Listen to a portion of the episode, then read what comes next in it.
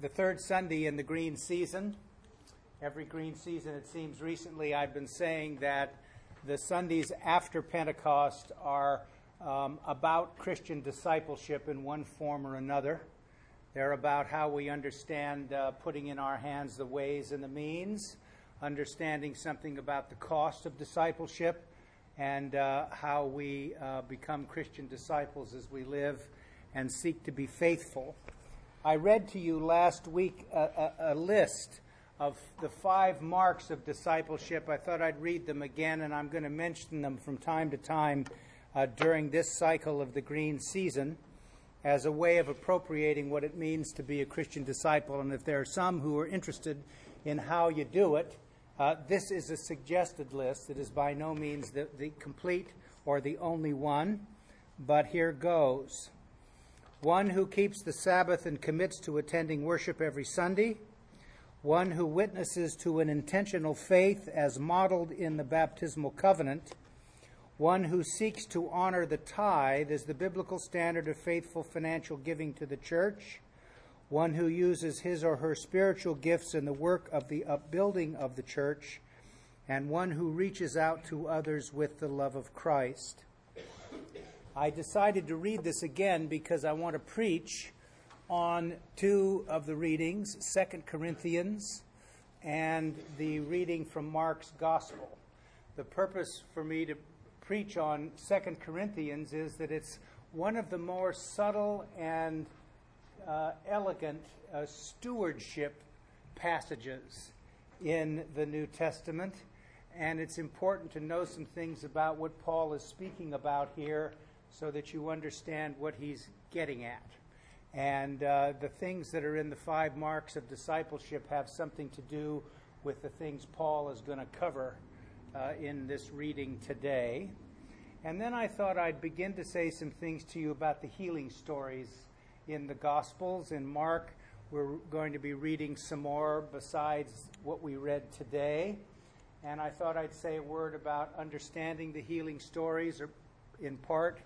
I'll do it in more detail in future sermons and specifically what these healing stories point to for Mark and for Jesus in his uh, willingness to heal these people and uh, why this is an important thing.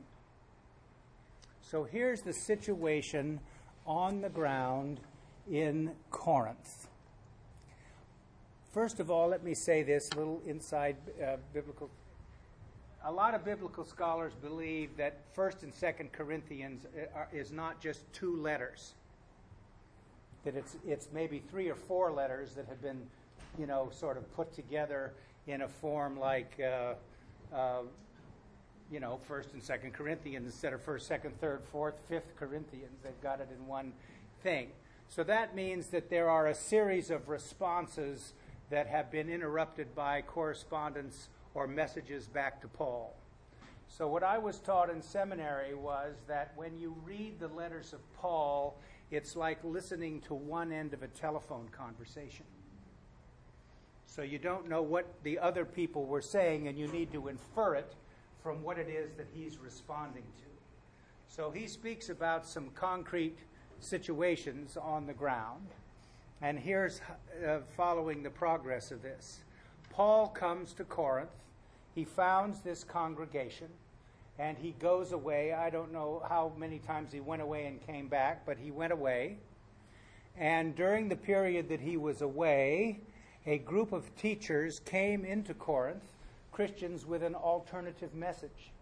And they told the Corinthian congregation that Paul may have told you all of these things, but here's the real way to be a Christian, and here's what you must do and uh, they were influenced by a variety of the influences that were floating around in uh, that part of the ancient world at the time.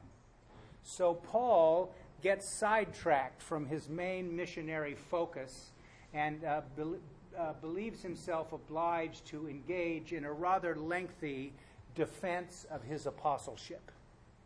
He needs to say why he believes he has the credentials to do this uh, what is the nature of his call and his vocation, and how he understands uh, the mystery of Christ and its importance and centrality for, for people in the world, particularly coming from the uh, faith tradition that, that he has come from.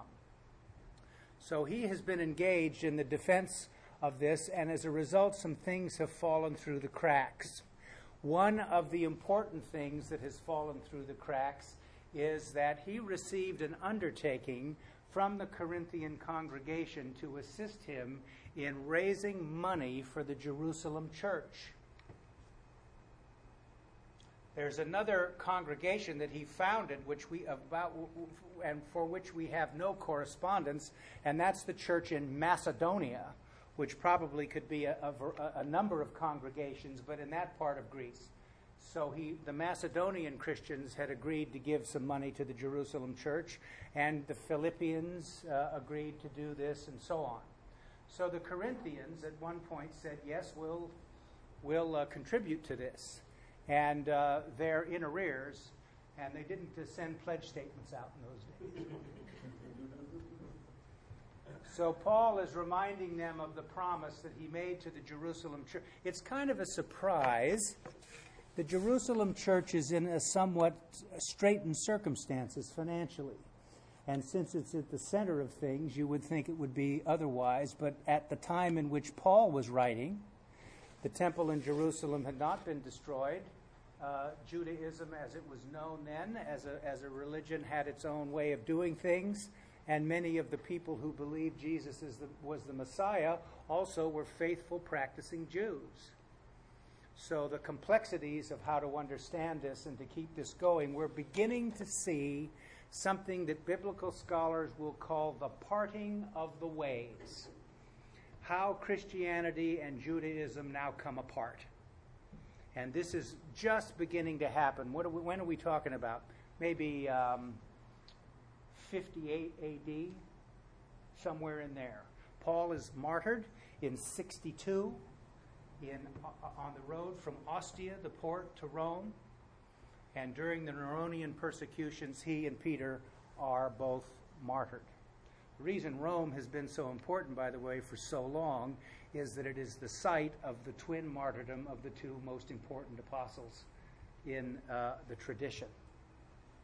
In any case, Paul now is speaking to them about this, honoring this commitment and saying some things to him about why he thinks it's important.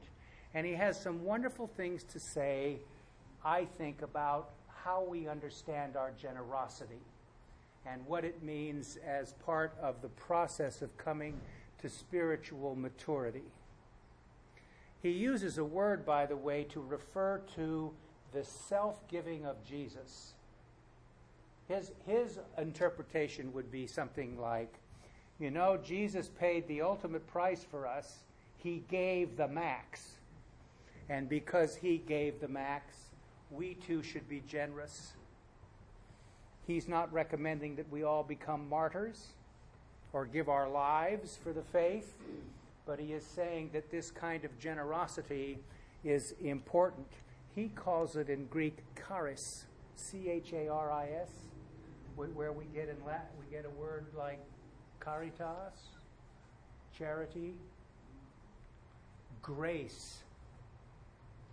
So generosity and grace have something to do with one another in Paul's mind.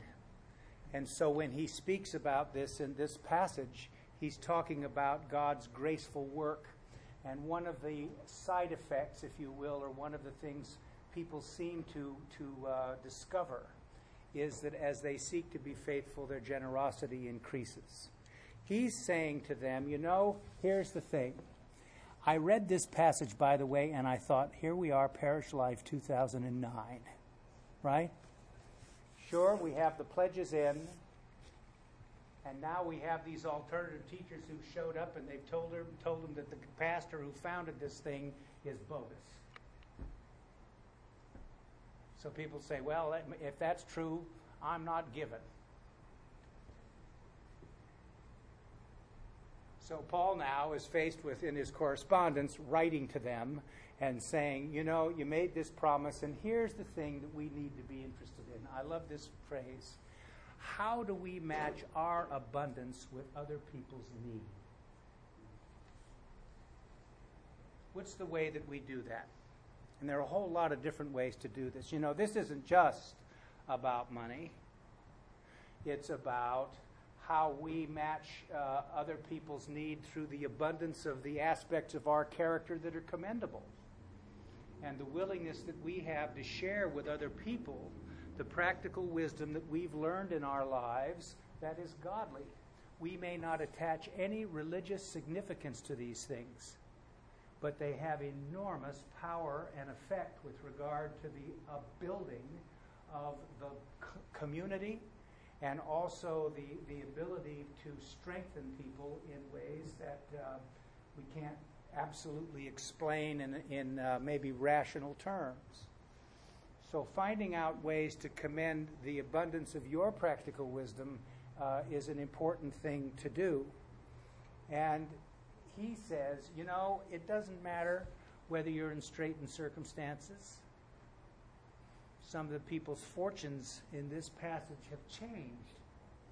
Another thing's rather like today, isn't it? So that so he said, you need to discover in the midst of all that. Um, he says at the very end, the one who had much did not have too much, and the one who had little did not have too little. There's always enough. So he's saying that in some ways uh, we need to use this as an occasion, calling you to responsibility to honor your promise, to understand the opportunity that is here for, for us to understand the nature of God's activity in people's lives. It's one of the best things in the Corinthian correspondence, I think. I've always liked this, this very much. And uh, Paul is able to uh, commend this to people. You know, I say this to you all the time. The Corinthian congregation was the church that Paul founded that was on the bleeding edge of the dysfunctional church movement. They were an absolute mess.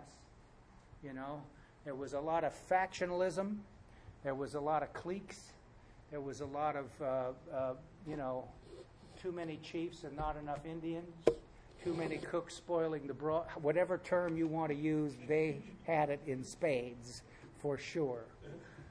So it's a reminder for us to think about how we match our abundance with other people's need.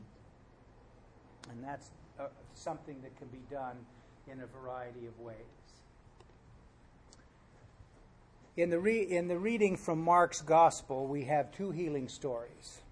One is, uh, both of them have to do with um, a subject that I will get to in a minute. But let me say some general things about healing and Jesus. That Jesus healed people is one of the most widely attested facts in the New Testament one of the ways people determine the veracity of the historical, the historicity of what has go- goes on in the Gospels or is described is by a technique in scholarship we call multiple attestation, which means there are a lot, there's a lot of affirmation that Jesus healed people. Multiple attestation that people were healed of a variety of things. But Jesus always seems to be somewhat reluctant to heal people. And the issues of the, he- of the healing or the story of the healing, oftentimes the healing itself is almost incidental. There is something that is being get, get gotten at in this that we need to understand, a point that is being made either by Jesus, either by the church who wrote the gospel, and the third possibility is we see something there for our own use and in appropriating it and making part of our own personal history. So here's what this is about today. Um, first of all, too, we're going to read some other healing stories, and we'll discover that um, the healing takes place as we begin to see the interior emotional, spiritual, and mental states of the person afflicted go through a transformation. So there's some kind of change that happens with the person uh, being healed. That really is at the heart of understanding the story itself. Jesus has been told there's a, a young girl, 12 years old, as we find out in the end, the daughter of a leader in the community named Jairus, who is ill in, in her house and, uh, you know, at the point of death. And as he goes, and a crowd of people are following him, uh, some woman who has had a hemorrhage for 12 years touches his garment and is healed. And Jesus goes, Who touched me? Right? And all of his uh, disciples around said, We got a whole crowd of people around here pressing on us, and you're asking who touched you? but somehow he felt this, and he said, Who touched me? And the woman was healed. Now, here's the thing. He then makes it to the house. The daughter has already died. Uh, he puts everybody out except the parents, and then he, ra- he heals the daughter, and she raise, is raised from the dead. And he tells people not to say anything about this. So you'll see that for him, this isn't something that he, he wanted to shout from the rooftops. But, and there may be a reason I'll say in a moment about that. Both of these stories are about healing people who are not ritually clean. The woman who had a hemorrhage for 12 years would have been a complete outcast. There was no way within the, the, the laws of Judaism for her to be clean. And therefore, she would have been shunned by, by others for a long time, an outcast and a pariah. And in the ancient world, uh, this was the result probably of some great sin that she had committed uh, and that she was getting her, her own back for, as a result of, of this particular thing. You see? So when we have the situation of that ritual uncleanness and then the time it took for Jesus to deal with the woman, the little girl dies now and is a corpse. And a corpse is unclean. You can't touch a corpse without becoming unclean and therefore having to go through a very elaborate machination to get to get clean again. Okay? Now you and I may think this is all silly. And elsewhere though in the gospels in Matthew Jesus said, "Do not think that I have come to abolish the law. I have come to fulfill it." So how we understand what goes on within what appear in that context to be God's laws we see God in Jesus stepping outside his own rules to seek and save and heal.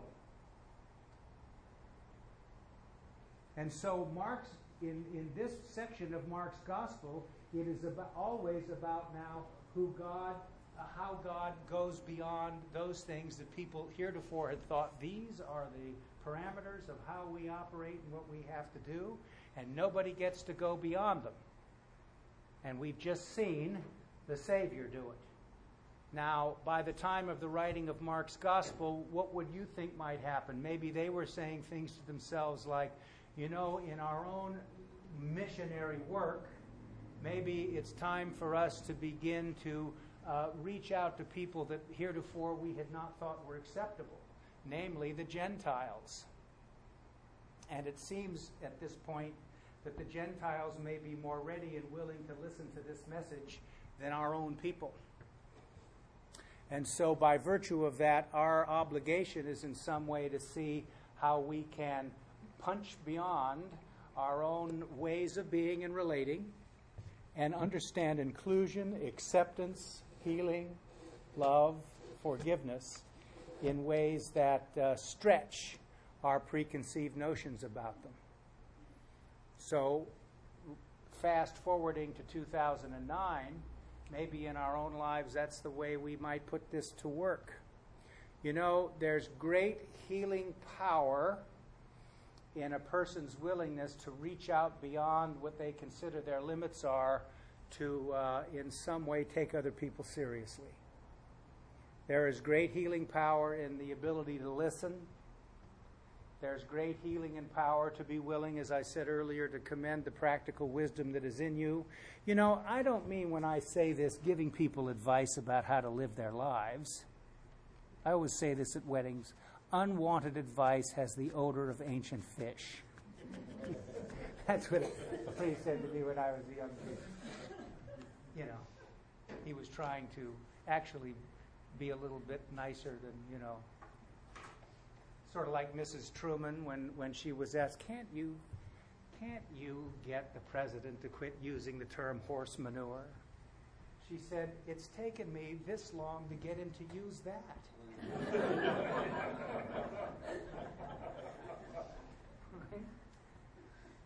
So sometimes, you know, it's not giving people advice about how to live their life. It's about uh, commending the practical wisdom uh, you have to another person, not sort of in a, I'm handing this down to you, right? Thank you. You know, that sort of thing. But I'm handing it over. In fact, that reminds me that, you know, scripture, tradition, and reason, when we speak about the transmission of the tradition, the way in which the uh, biblical witness describes it, certainly Paul, he never talks about handing down the tradition he received. He always says, I'm handing it over. You, you see the difference? So that means that you, you get a living thing. Now, this is true in terms of practice.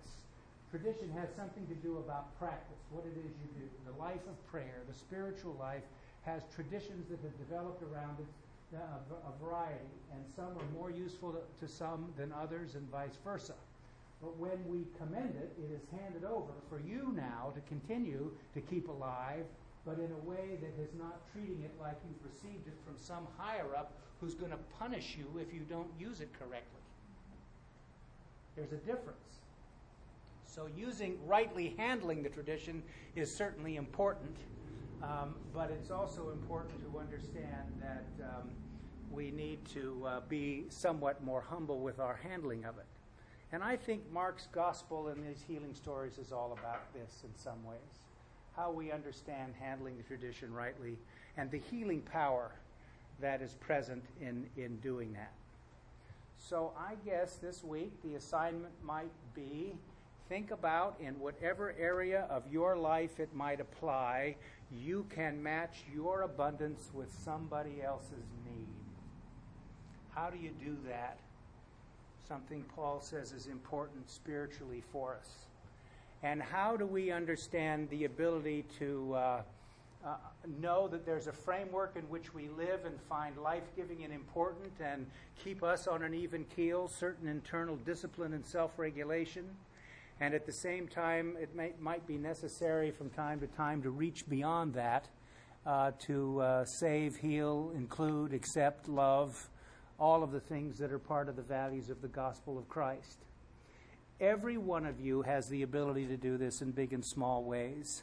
And sometimes I think we're hampered because we uh, wish to, to apply a religious vocabulary always to these activities.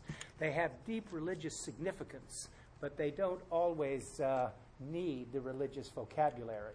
Like the Nike ad, just do it. Amen. Cafe or whatever.